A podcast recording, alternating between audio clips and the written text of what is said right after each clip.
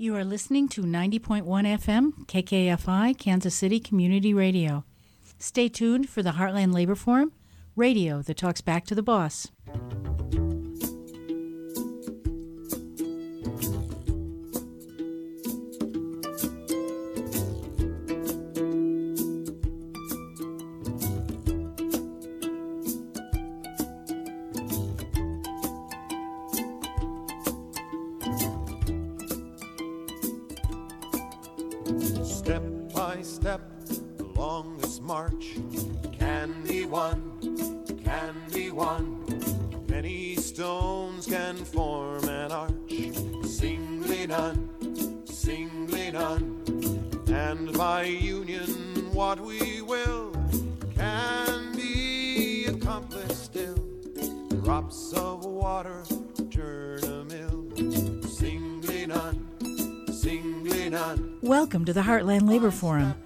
Weekly show of news, information, and commentary by and for the working people of Kansas City. This show is produced by a team of volunteers from a broad range of workplaces and unions. The views expressed on the Heartland Labor Forum are ours and not necessarily those of KKFI or any unions involved.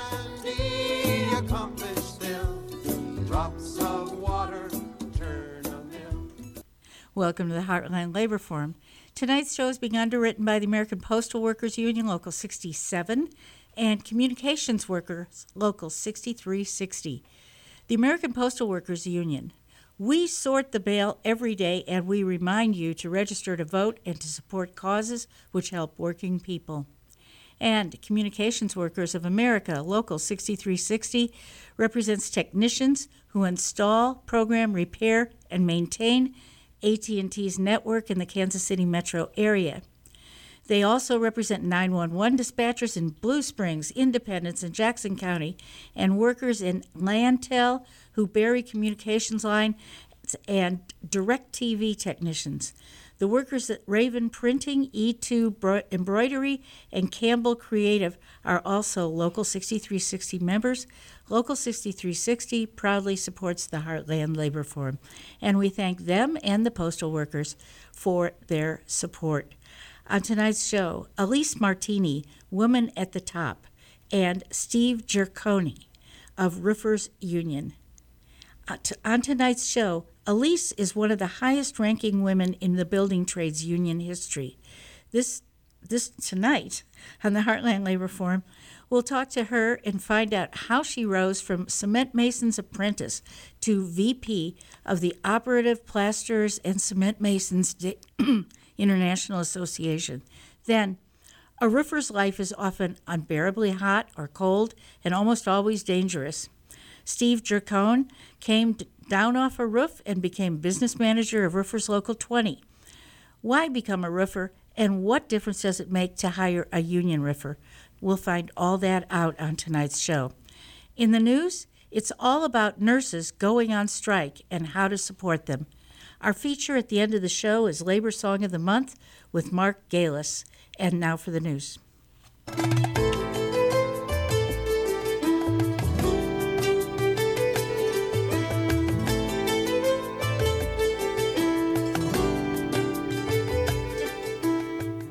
Lisa Watson is a nurse at Ascension Via Christi St. Francis Hospital in Wichita, where the National Nurses Union, NNU, represents 650 people. And just a word about Ascension Hospitals, something I didn't know before. They are the second largest and wealthiest nonprofit Catholic health system in the country. In fiscal year 2021, Ascension reported a net income of more than $6.4 billion, and the system's CEO took home a compensation package worth more than 13 million. Additionally, according to the 2022 SEC Commission filing, Ascension runs an investment company that manages more than $41 billion. And this is really kind of strange for a so called nonprofit. Lisa, you're planning on going on strike next Wednesday. Can you tell us some of the reasons why nurses are forced to strike? The nurses in Wichita do not want to strike. The nurses in Wichita are striking because Ascension is not giving us any other choice. We go to the bargaining table and we are not making headway on those most important issues that will keep our patients safe. We have had major issues in the hospital. Staffing has been a problem. Floating is a big issue right now. And we want to be there. We want to take care of our patients. And Ascension is making it impossible for us to give good patient care. You mentioned the word floating. Can you explain? Yes, at the bargaining table, we've had a lot of discussions about floating because we have inappropriate floats. So we have labor and delivery nurses floating to site, we have ICU nurses floating to the floors nurses are not a one size fits all package. We have very specific things that are our specialties that we are good at, and putting us in a unit that we are used to and we are used to those patients is going to have better patient outcomes and give our patients the best care. It sounds from the press release that the union out, floating itself is caused by a short staffing policy. And in fact, last December, the New York Times investigation into Ascension staffing conditions reported that the hospital, quote, spent years reducing its staffing levels in an effort to improve profitability, even though the chain is a nonprofit organization with nearly 18 billion of cash reserves. So, how's that played out at your hospital? Ascension has been running a short staffed since before COVID. My unit was full COVID for a year and a half. Um, we lost a lot of people because of our conditions. And when you add short staffing on top of that, it is a major issue. We lose nurses all the time who do not want to work in the hospital anymore, don't want to be in these conditions. And the hospital has created this problem. There are thousands of nurses in Kansas and hundreds of thousands of nurses all over the country who have active licenses and they choose not to work under these conditions. And this is why we formed a union. This is why we joined NNU. We wanted to stand up. We knew that things could be better, that things should be better. This is my home community. I live in Wichita, and if someone in my family is going to be in the hospital, they're going to go to St. Francis and I want them to be well taken care of and me not have to stress. This is the most vulnerable time in these patients' lives and they should not be treated like numbers. And that's exactly how Ascension treats them. Are you on the negotiating team? I am. So, what does the hospital say when you raise these kinds of issues? We have met with the attorneys. Nobody locally is on our on our bargaining team for Ascension. We meet with the attorneys, and since he doesn't even live in the state, he doesn't see that these are problems or or know about the problems. So you're saying that Ascension is sending their lawyer to the bargaining table, and nobody who's familiar with hospital operations is on their bargaining team? That is correct. We have an internal attorney from Ascension. We have an external attorney who represents Ascension, and we have a labor director. They live in Milwaukee and Boston, I believe. Are the problems the same in Milwaukee and Boston as they are in Kansas? I would assume in general, but not specific. I think if we if we had somebody here local um, that would address our concerns, but they do not come to our bargaining table. Have you all filed unfair labor practice charges against them? Yes, we have filed numerous unfair labor practices, and we're waiting for them to get through the process with the NLRB. How long have negotiations been going on? We started negotiating in February. We won our election last November. So um, it's been a long time. St. Joe here in town, our sister hospital, won their election in March. We asked to bargain at the same table since we um, float between those hospitals and we are a sister hospital and they have refused to let us bargain at the table together. Do they participate in these same bargaining sessions that you all do? Yes, St. Joe bargains with the same people that we bargain with, but just not, not together. Is that Correct. it? Sounds like they're not too interested in coming to an agreement on uh, what would be a first contract. Is that correct? That is what I believe. Okay. So you're going on strike. You've given the 10 day notice, which is required by law, and you're going on strike only for one day. Why only for one day? We are going on a strike for one day um, because we want to get back to our patients. So we're hoping on that second day they will let us back into the hospital. Last time um, we gave a strike notice, they locked us out for three additional days and they chose to pay those strike nurses ungodly amounts of money instead of letting the nurses who know those patients and know the community back into the hospital so that we could do our jobs. Have they threatened to hire permanent replacements? Oh, of course. Yeah. yeah. So you're taking a big risk by doing this. Yeah. We are taking a big risk, but it is a big step. Our patients deserve so much better. And, you know, we're hopeful that management will come to the bargaining table when we bargain before the strike and do the right thing and settle a contract. And it's completely in their hands. We have talked about most things, they've gone back and forth across the table. And we just need to come to an agreement on the last of it. And unfortunately, they've been dragging their feet. What can people do to help? Anything? Well, of course, we would love anybody who wants to come down and walk our strike line on the 6th from 7 a.m. to 5 p.m. Um, but, you know, support us on social media, email and send letters to Ascension, to our president and our CNO. Um, they don't listen to us. They, they absolutely ignore us, but maybe they will pay attention to the community. If they really believe that patients are important, then they should be looking into things that would avert a strike and make things better for those patients. We have been talking to Lisa Watson, who is a nurse at Ascension St. Francis Hospital in Wichita, Kansas. Thank you so much, Lisa. The strike is Wednesday, December 6th. You can support the NNU nurses by calling Jennifer Richter, Vice President of Human Resources at 317 508 3473 and tell them you support the nurses' issues on staffing. You can also tweet or on Instagram or Facebook show your support at National Nurses. I'm Judy Morgan, President Emerita of the AFT Local 691 and former Missouri State Rep for District 24. And I will be co hosting tonight's show with Tom Gepkin, President of CWA Local 6360. This evening, we're delighted to have as our guest Alise Martiny. A well known and highly respected figure in our labor community, Alise served as the first woman business manager financial secretary of the Greater Kansas City Building and Construction Trades Council for 11 years.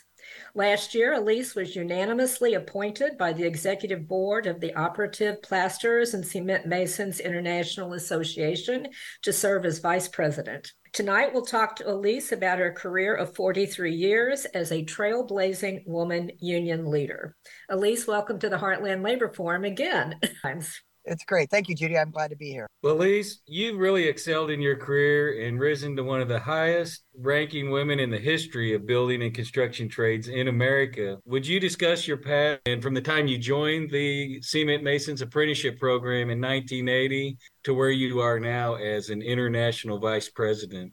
Well, thank you, Tom. Um, that's it's very humbling for me to hear that. I'm I'm very blessed because it's all about paying it forward and and making sure that you look at the folks, the path that you're creating, and you bring other folks, you know, up to your ranks too. Um, I've always been that way, but a lot of it really comes from a strong work ethic and wanting to treat people the way you would want to be treated. So all those things is kind of really where I got to be. Um, it's it's unbelievable, and it's also about creating partnerships. Created a lot of partnerships.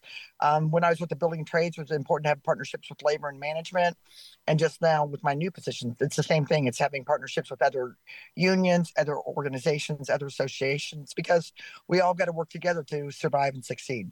So, Alise, do you have any particular qualities that you possess that you think allowed you to to really succeed in a pretty male dominated workforce? Besides a very strong work ethic, I also think that you really want it's every most every occupation out there you have to work as a team you know even even beyonce has to have folks behind her even though she may be the same so, as much as you really want to make sure that you are a team builder and you work, and you also have to have some compassion and some personality. I mean, you've got not personality, but you've got to be personable. So you have to have compassion and be personable because it's important. You don't know what somebody else is going through. And one of the things when I was an apprenticeship coordinator from from 93 to 2000 is you try and instill in your apprentices and folks moving up you know you may have a hard day you may have had a hard time getting to work or a hard day but that foreman they don't care about that. They only care about pouring 400 yards. So when you're trying to get on a job site and be with some other folks and understanding the empathy that everyone's trying to survive especially in today's time i mean it's as much as as much as we are seeing blue collar folks move up and you're seeing some great strikes like the UAW and folks that have really done a great job of working for their members, we all have to work together. The one thing about labor and union is its solidarity. So it's really understanding and and making sure that you create partnerships and you work with everybody as a team. So, Alise, when you were an apprentice in the cement masons 43 years ago, did you ever conceive of rising to the level you're at now? No, I didn't do this a year ago. Um, you, you know, you didn't it- conceive of it a year ago? no, no. Everybody has a path in front of them, and you kind of just see what's in front of you and, and see which way direction you go when a path changes and you have an opportunity. And I've always done that and looked at the at which path and what I think's a benefit for me. But um, to move from you know an apprenticeship from a business agent to working for the Builders Association, where I was in a management side, and then for the position to come up for the building and trades, that is that is huge. I never really thought that I would have that opportunity to be the business manager for the building trades, but and and I didn't. But I was vetted. Folks came up to me and said, "Hey, we think you'd be a good position for this. Would you be interested in running?" Which I had to run against someone, um, and I took. I defeated the incumbent, which is tough, especially like you said. I'm the first woman business manager in Kansas City. I mean, we have some other women like Gina Walsh that was head of the Missouri Building and Trade, some others. But for me, for me to step on that, and then um, some of the successes we had there, like the PLAs. I mean, we negotiated a PLA for the airport. That kept so many. That kept about twelve to thirteen hundred men and women working throughout the COVID. Throughout COVID, that kept um, more. My we brought more minorities and more women in on that project when you're doing and you look at challenges and you look at how obstacles and challenges you have in front of you, you got to look at how best you're going to be able to serve your members and how your best you're going to be able to help the community. Because it's not just our members because our community is our future. Our community is our members. And so it's really looking at how you how you move that up and then from there from being at the building trades for 11 years. And on my third term our election my election would have been next july. I really planned on finishing out my third term and then training someone to take my place. My general president which is kevin sexton which i've worked with him once again a partnership and a strong work ethic. I worked with him for 20 years here Mhm. in kansas city. And so he moved up and then he moved up as general president. And he said you know what I want, I, you know, you deserve to be there. Matter of fact, I told him Monday, I am so blessed. This is the best job I've ever had. I have stress. I don't have near the stress. Um, and it's like he says, you know what, you deserve this. You deserved it a long time ago. You're, it's, it's what we all do, and it's about relationships. So you know, as well as knowing you're going to be able to do the job, and helping our members and one another. It sounds like you were asked by other people to run for like the building man, um, you know, with the building trades and then with the vice president position you're in now. It wasn't something that you necessarily sought, but other people asked you to do it. Exactly.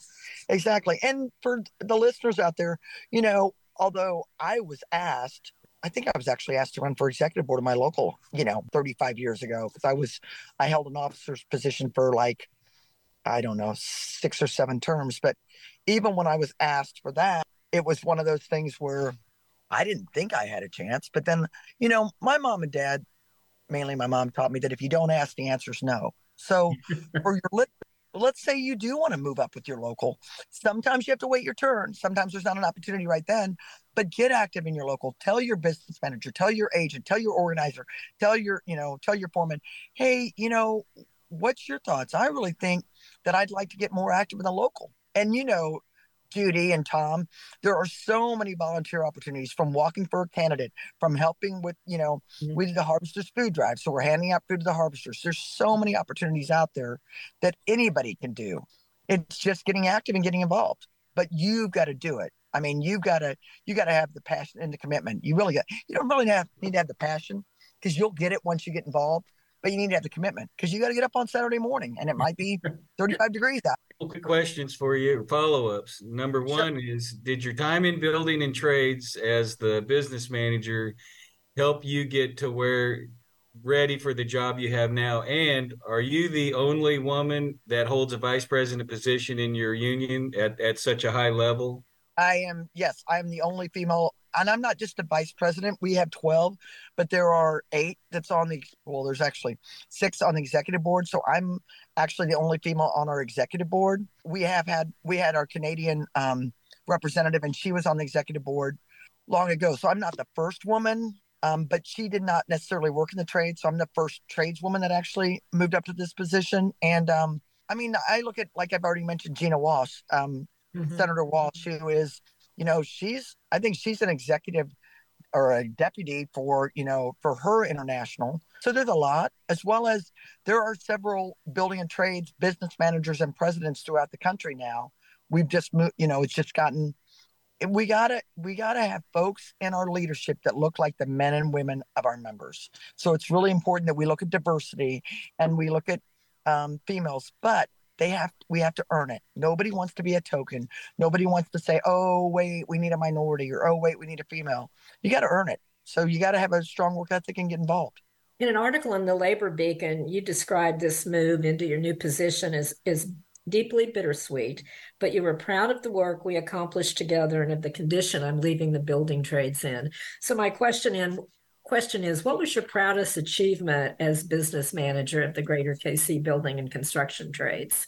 Next to me getting appointed to a vice president of my international my my proudest achievement in all of my career is the the brutal negotiations we had for the KCI airport.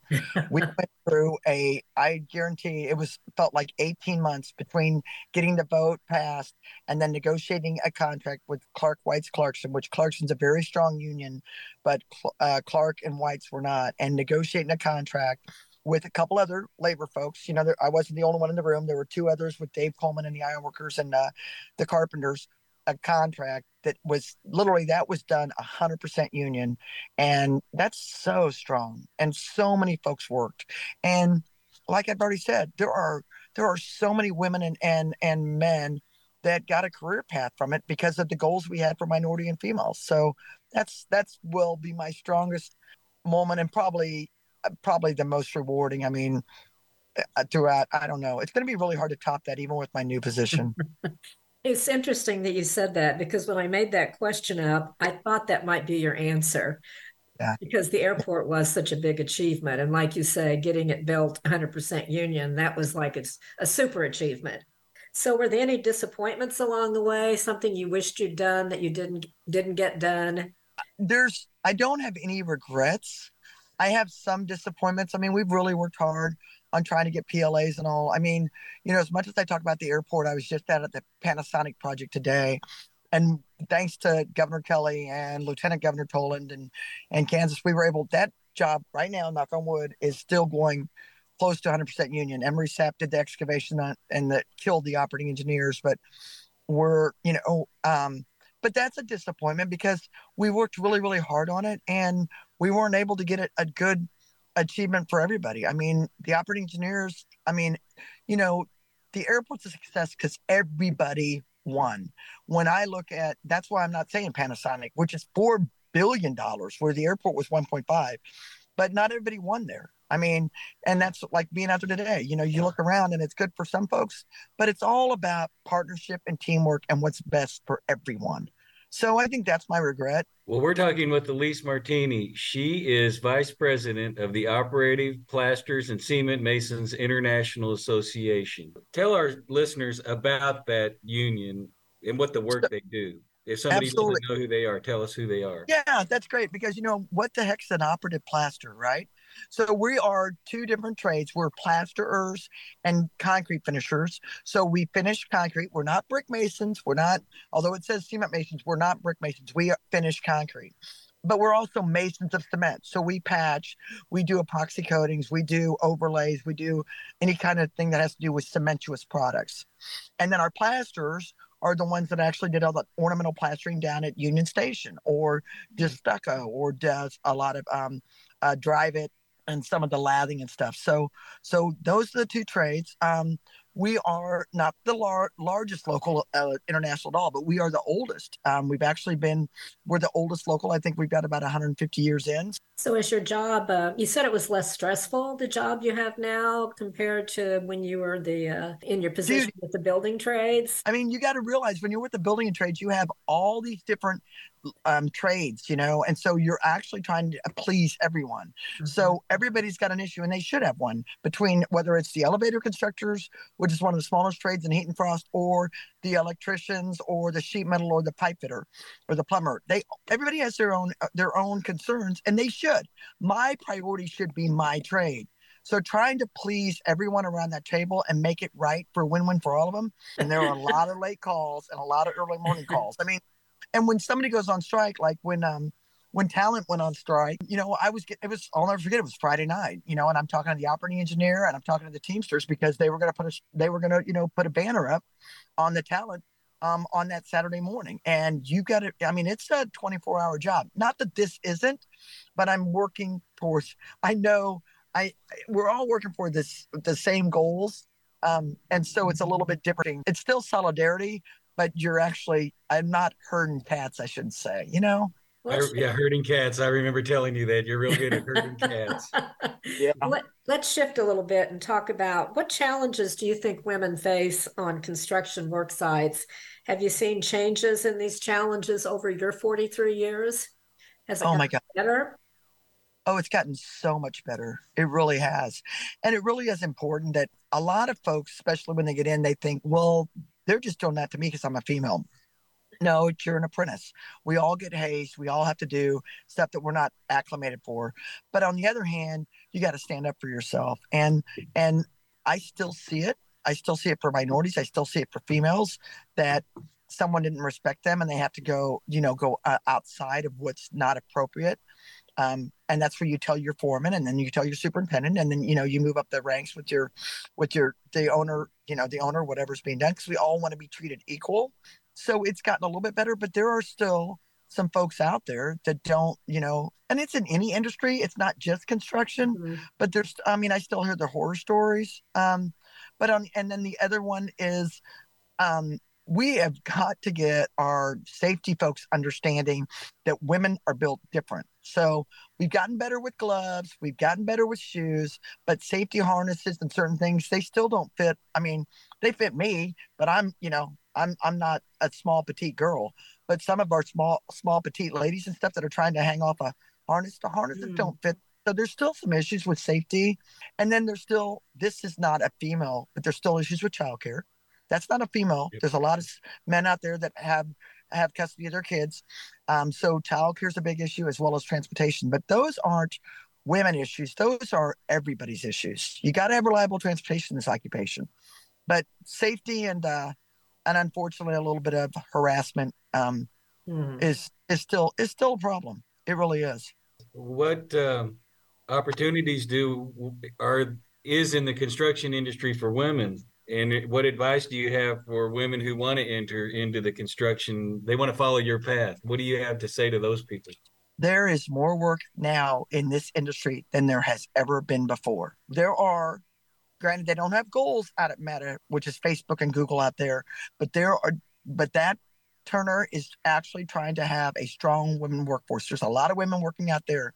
There's a lot of, I mean, I didn't see a lot of women out there at the Panasonic project today, but you need to, if you're interested in getting in a career in the construction industry, uh, go talk to a union hall, apply, or go to beunion.com which is B E Y O U N I O N dot com. And there's all the different trades there, and you can look in there and link it.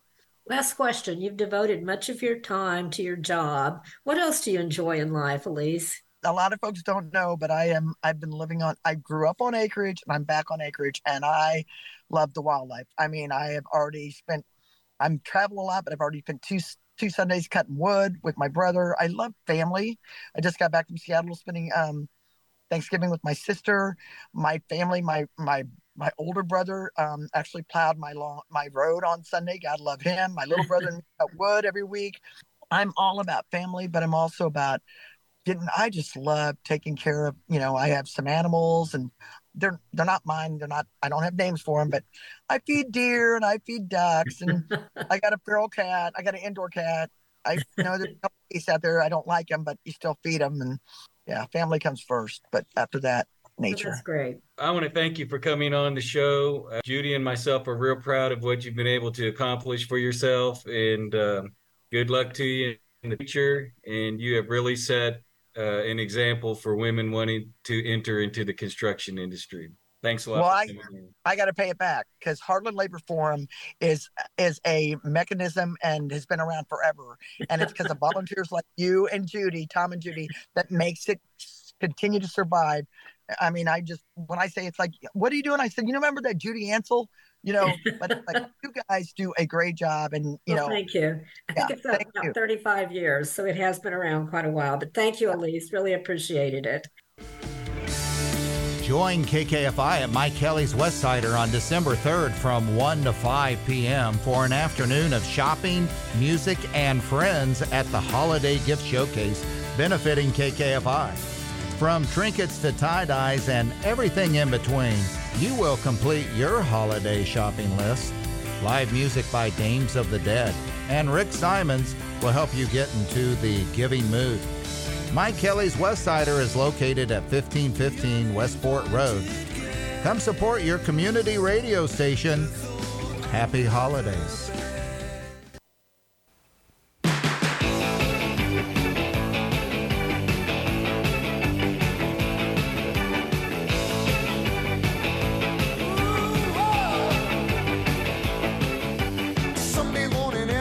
And somedays pass on by. I'll be working here forever, at least until I die. Damn if you do, damn if you don't. I'm supposed to get a raise next week, you know damn well I won't. Working for a living, working, working for a living, working for. The song you just heard was Working for a Living by Huey Lewis. I'm Tom Gepkin. I'm president of CWA Local 6360. Judy Morgan, president emeritus of AFT 691 and former state rep, will be co hosting the show tonight. Roofs have been necessary since man stepped out of the caves and began building shelters. They've always been created by skilled craftsmen using whatever was available at the time and the place. In the United States, these skilled union workers belong to the United Union of Roofers, Waterproofers, and Allied Workers. They ensure all buildings they work on are going to last for a long time. On tonight's Labor Leaders series, we'll visit with Steve Gercone. He's the business manager of Roofers Local 20, and he will tell us what it takes to be a journeyman roofer and how he decided to get involved in the union. Steve, Judy, and I want to welcome you to the show. Hi, good to see you, Steve. Uh, let's first talk about uh, the Roofers Local 20. Um, tell our audience just about your local and who they are. And it looks like you cover a really big geographic area.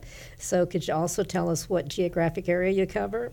Sure, and thank you guys for having me on tonight. Uh, we have a pretty good area. Uh, Local 20 takes in about 85 counties in Missouri. We have all of the state of Nebraska, Kansas, and Arkansas. So, how many members do you have? Uh, we're not a huge local. We're probably somewhere in the neighborhood of like 700 and something working. Okay, so you, you represent this big geographic area, and it sounds like four, four states, four different states? Yes, now we only really have four different contractual areas. You know, we have a Kansas City area, we have uh, one of our locals that's still Local 20 that's in uh, Springfield, Missouri, one in Jefferson City, Columbia area, and also one in St. Joe. And we also have people in Omaha. So, do they actually, uh, the, the folks that work in those areas, do they live in those areas where they, or do they? Yes. Okay, s- so you actually service people that live in, in quite a big area then? Correct. Yeah, we have basically five different wage addendums, basically, is what we call them for those ar- Okay. areas. And um, so, in terms of what you do, what do roofers do? I, I notice you have allied workers. You've got uh, you know different it's different uh, waterproofers. What do those different folks do? Well, we're roofers and waterproofers, and we also do below grade stuff. Now, other maybe not here in Kansas City, we do as much as in other parts of the United States, but and it's mainly like here in Kansas City, we don't do a lot of steep work, you know, like say residential on your house. I mean, our main focus is usually big commercial buildings, flat roofs, you know, high rises. You know, we're basically commercial flat Okay. roofers. You said you do something below ground. Uh-huh, yeah, a lot of uh, and other trades incorporate the same waterproofing, you know, but uh, that is one of our trades. It's just like roofing, but on a wall or on a floor under concrete, or Oh, okay. you know, any time that you do not want water to penetrate through is stuff that we do also. And how do you do waterproofing? It's basically the same as the type of membranes and materials we use are pretty similar. You know, even though you may say, hey, this is on a roof and this might be, you know, two feet under concrete, it's basically the same type of, of materials. Okay. See, I didn't know. I thought when I think of roofing, I think of just the above ground stuff. So that's interesting. Mm-hmm.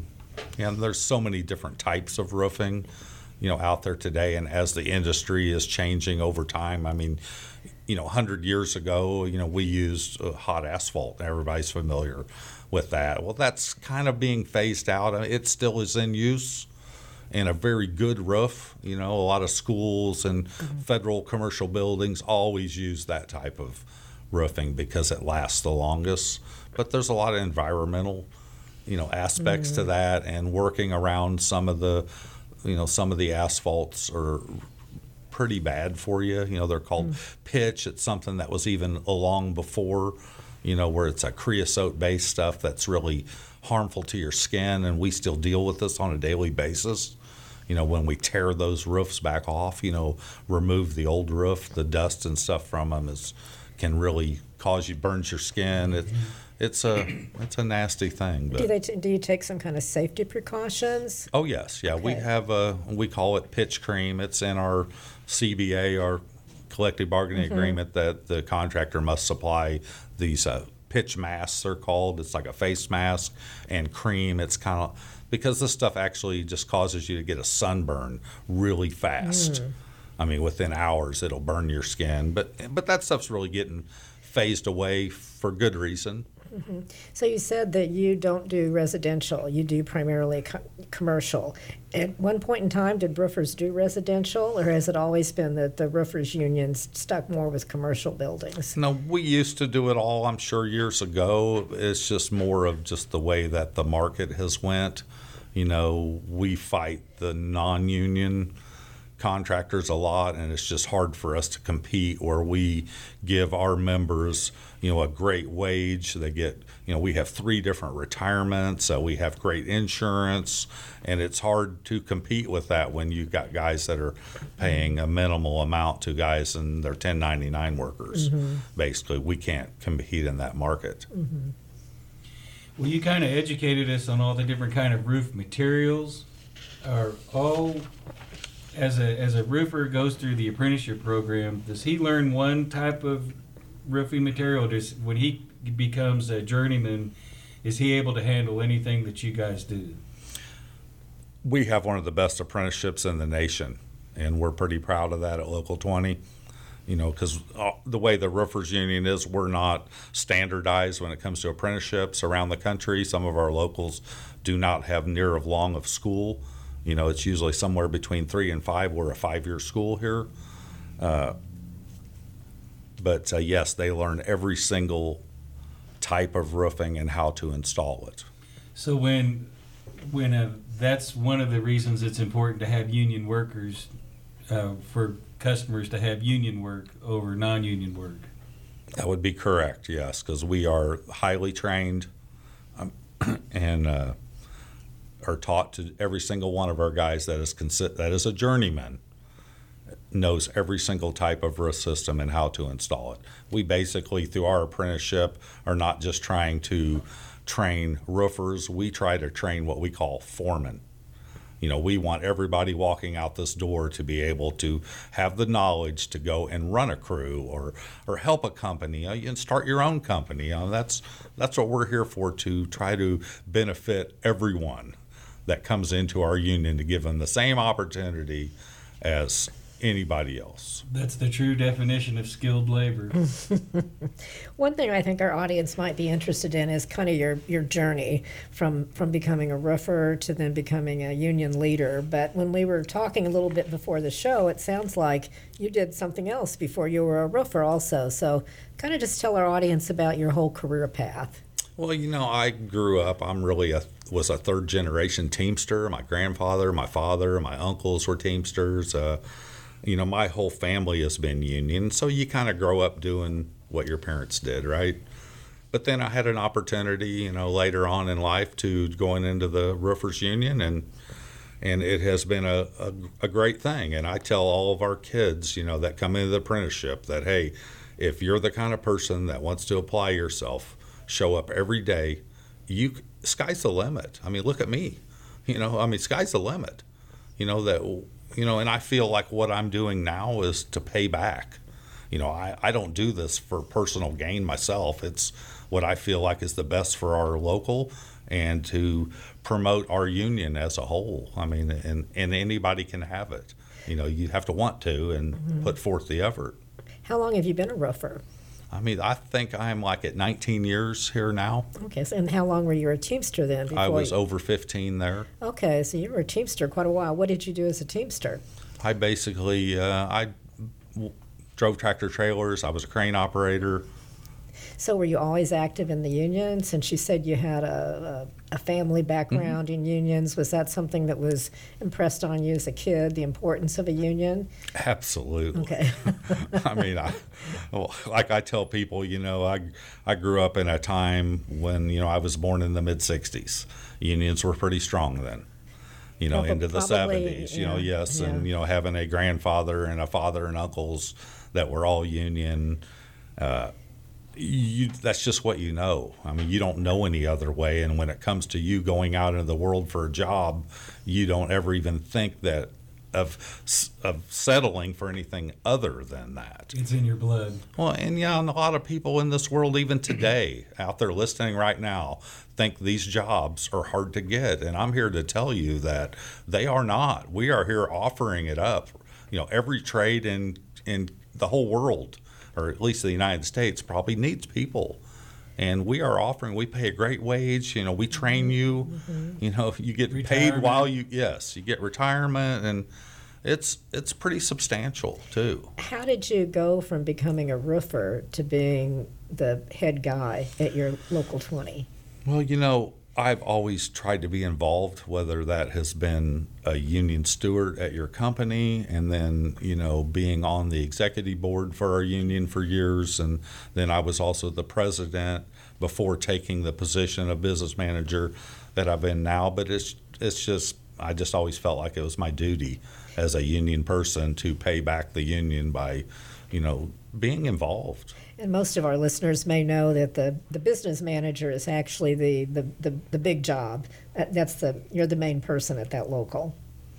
Right? That is true, yeah. and you know there's some there's a lot of different aspect to what I do that when I was an actual field person working, and our members don't really realize a lot of what we have to do and what our responsibilities are, and you know it's been a learning curve. I, I feel like it's it's been a good journey so far. So, tonight on the Heartland Labor Forum, we're talking to Steve Gercone, who is with the Roofers Local 20. Well, you told us that you have a pretty large geographic area and you can't be everywhere at once. So, you have to have good people working with you to get to where you need to be. Would you discuss that? Yes, absolutely. I mean, uh, we work as a team, and without the people in my office, I could not do what I do, you know, because they really do the work. I mean, a couple of them in the office tease me all the time, you know, and I, you know, I'm just the pretty face, you know, because they're the ones that actually do a lot of the legwork, and you know, I'm more the PR guy, and you know, deal with a lot of the more harsher things that happen. But Do you do the negotiating? Oh yes. And you and you have you have a more than one collective bargaining agreement, or do you just have one No, I, master contract? No, we every single area that I named off earlier has its own CBA, and we negotiate those. And do you, are you a big part of negotiations? Oh, yes. Is that something mm-hmm. that's a big part of your job? is absolutely one of my number one jobs when it comes to that to be the, you know, the person of reason and making sure that we're, you know, because it's really a team. You know, I, mm-hmm. I know people want to say you know union people want this, but you know it's a it's a partnership between the two. So, so you've been in the union for a while now. You said, mm-hmm. where do you want to take your union as the leader of Local 20? I think the best thing I could say is I would like to, you know, try to get our market share up. You know, it's a, something that you know it dwindles over the Maybe, years, and, maybe talk about what market share is. and it's like the percentage of work in your area that is goes union Okay. through your contractors. You know, that is what you mean by market share, and that steadily dwindles over years. We have a lot of what we call undocumented or 1099 worker that goes on around here that don't get the pay we get. Okay, so you want to grow market share, which means you need more employees. Uh, could, would you tell us what it, what a uh, person who wants to be in Local 20, what do they need to have, and what can they expect if they join Local 20? Okay, that's really easy because we are looking for people in our local. Uh, please don't take this the wrong way, but we do not even require someone to have a high school education. Uh, you just basically need transportation. You know, and there's two ways. We have a website that you could go to, rooferslocal20.com, or you could even call us at our office at 816 313 9420. And we would answer any questions. And we have opportunities to put on 40, 50 people right now. If people are looking for a job, please call my office at 816 313 9420. And you would, uh, if a person is a felon, is that a problem? An ex-felon? Absolutely not. I mean, some of our best members and most dedicated members come from the prison system. It, it's an opportunity to turn things around and make things better for that individual. So Do they have to go through drug testing? Is there some kind of drug testing as part of the apprenticeship or once Uh, they're on the job? Well, not really part. Most of the contractors, you know, it's their obligate, you know, their job, and some of them, their company policies do require a pre-hire, but you know, there is no random drug testing. Okay, no, so they don't just, ho- you know, don't ju- just on the job show up and say, we're going to drug test you today? Right? yeah. Nothing like that? We Okay. do not have that. And you got to be willing to work in all kinds of weather. You get rain days, but you got to work in the hot sun. And, and do you work in extreme cold too? Absolutely. Yeah. I mean, there's a lot of times when it's maybe below freezing, certain the type of roof you might be doing, the adhesives or something may not be able to operate under a certain temperature. But most of the time we, we work in all all types of weather. I know sometimes I've seen really hot days when roofers are working. Is there anything on that end where, where when it gets really hot, it's too dangerous to work? And I think OSHA has stepped in over the last year or so and put down some guidelines on that, you know, about working in heat and getting people acclimated to that, you know, as part of a hiring process. Uh, but yeah, I mean, it, it, it's a hard job. It's what we do, but it gets paid good. And, and believe it or not, you get better as it gets easier as you get more experience in the business. Well, thank you, Steve Gercone, for being with us tonight. We really appreciate you being part of our uh, Labor Leader series. And I'm Judy Morgan, and with Tom Gepkin, uh, we appreciated your spending time with us on the Heartland Labor Forum. My Thank you, pleasure. Steve. My pleasure. Thank you. I'm Mark Galis, here with our occasional feature, Labor Song of the Month. Tonight, we'll hear Three Miles Down by Gil Scott Heron. Gil Scott Heron was a poet, singer, author, and activist. He was well known for his spoken word performances, especially The Revolution Will Not Be Televised, leading many to consider him the godfather of rap. Scott Heron's work addressed issues such as race relations, apartheid, prison conditions, and nuclear nonproliferation. Three Miles Down, written by Scott Heron and his longtime collaborator Brian Jackson, is a commentary on safety issues in the coal mines. Despite the advancements wrought by John L. Lewis and the United Mine Workers, working conditions in the mines were still dangerous in the 1970s, and probably still today. From the 1978 album Secrets, Here's Gil Scott Heron with Three Miles Down.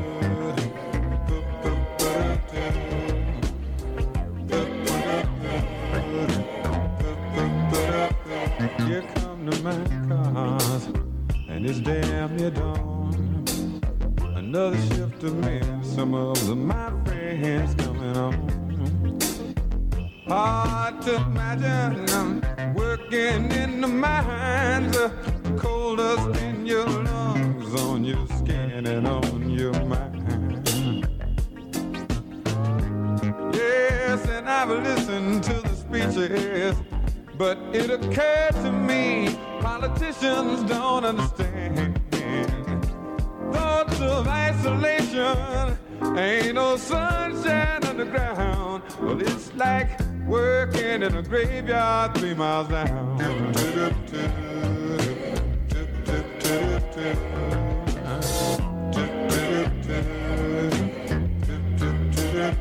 Damn near religion, as old as the mines. The things that happen in the pits just don't change with the times. Work till you're exhausted in too little space. Uh, a history of disastrous fears etched on your face. Somebody signs a paper, everybody thinks it's fine. But tapped in a hardly ain't done a one day in the mind. You start to stiffen, you heard a cracking sound. It's like working in a graveyard three miles down.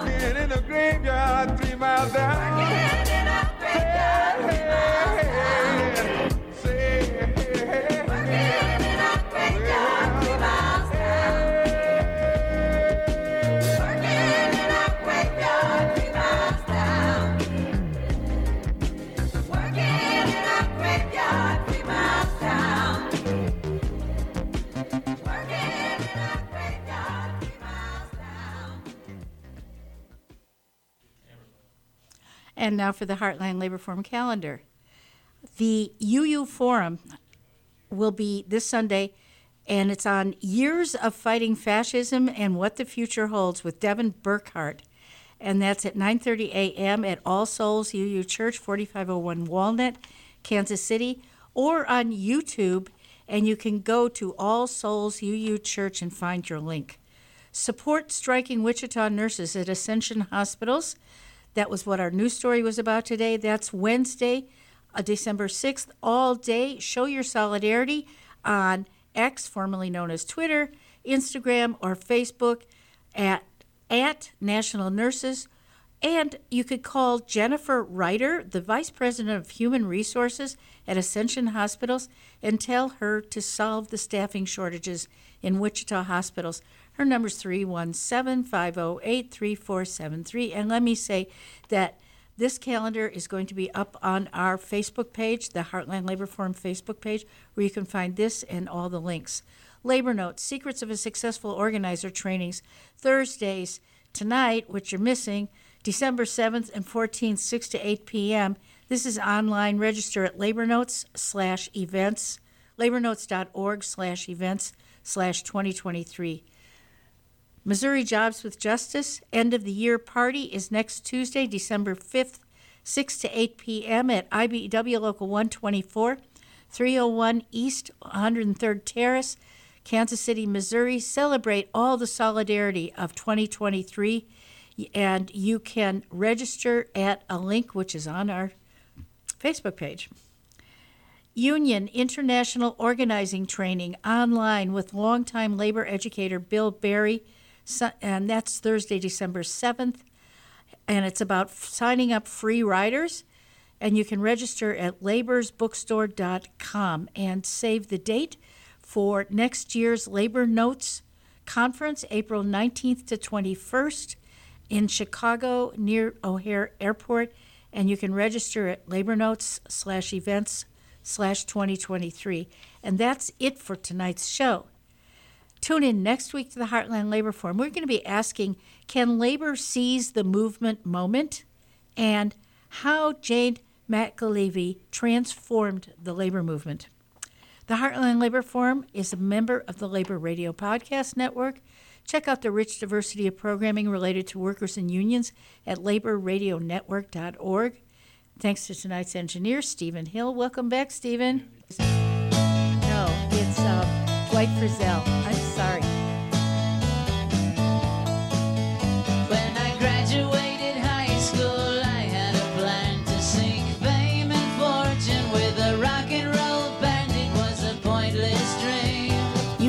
Listening to the Heartland Labor Forum, a show by and about workers, our workplaces, and our labor movement. We are radio that talks back to the boss. And you can talk back to us too. Send us your feedback, your workplace stories, news, and ideas for shows to Heartland Labor Forum KKFI at gmail.com. Our website, where we archive shows and post our upcoming ones, is heartlandlaborforum.org. The views expressed on this show are ours and not necessarily those of KKFI or any of the unions involved. Tune in every Thursday evening at 6 or to our rebroadcast Friday mornings at 5 right here, 90.1 FM We still got our pride, cause we are the working class, and that's the place to be.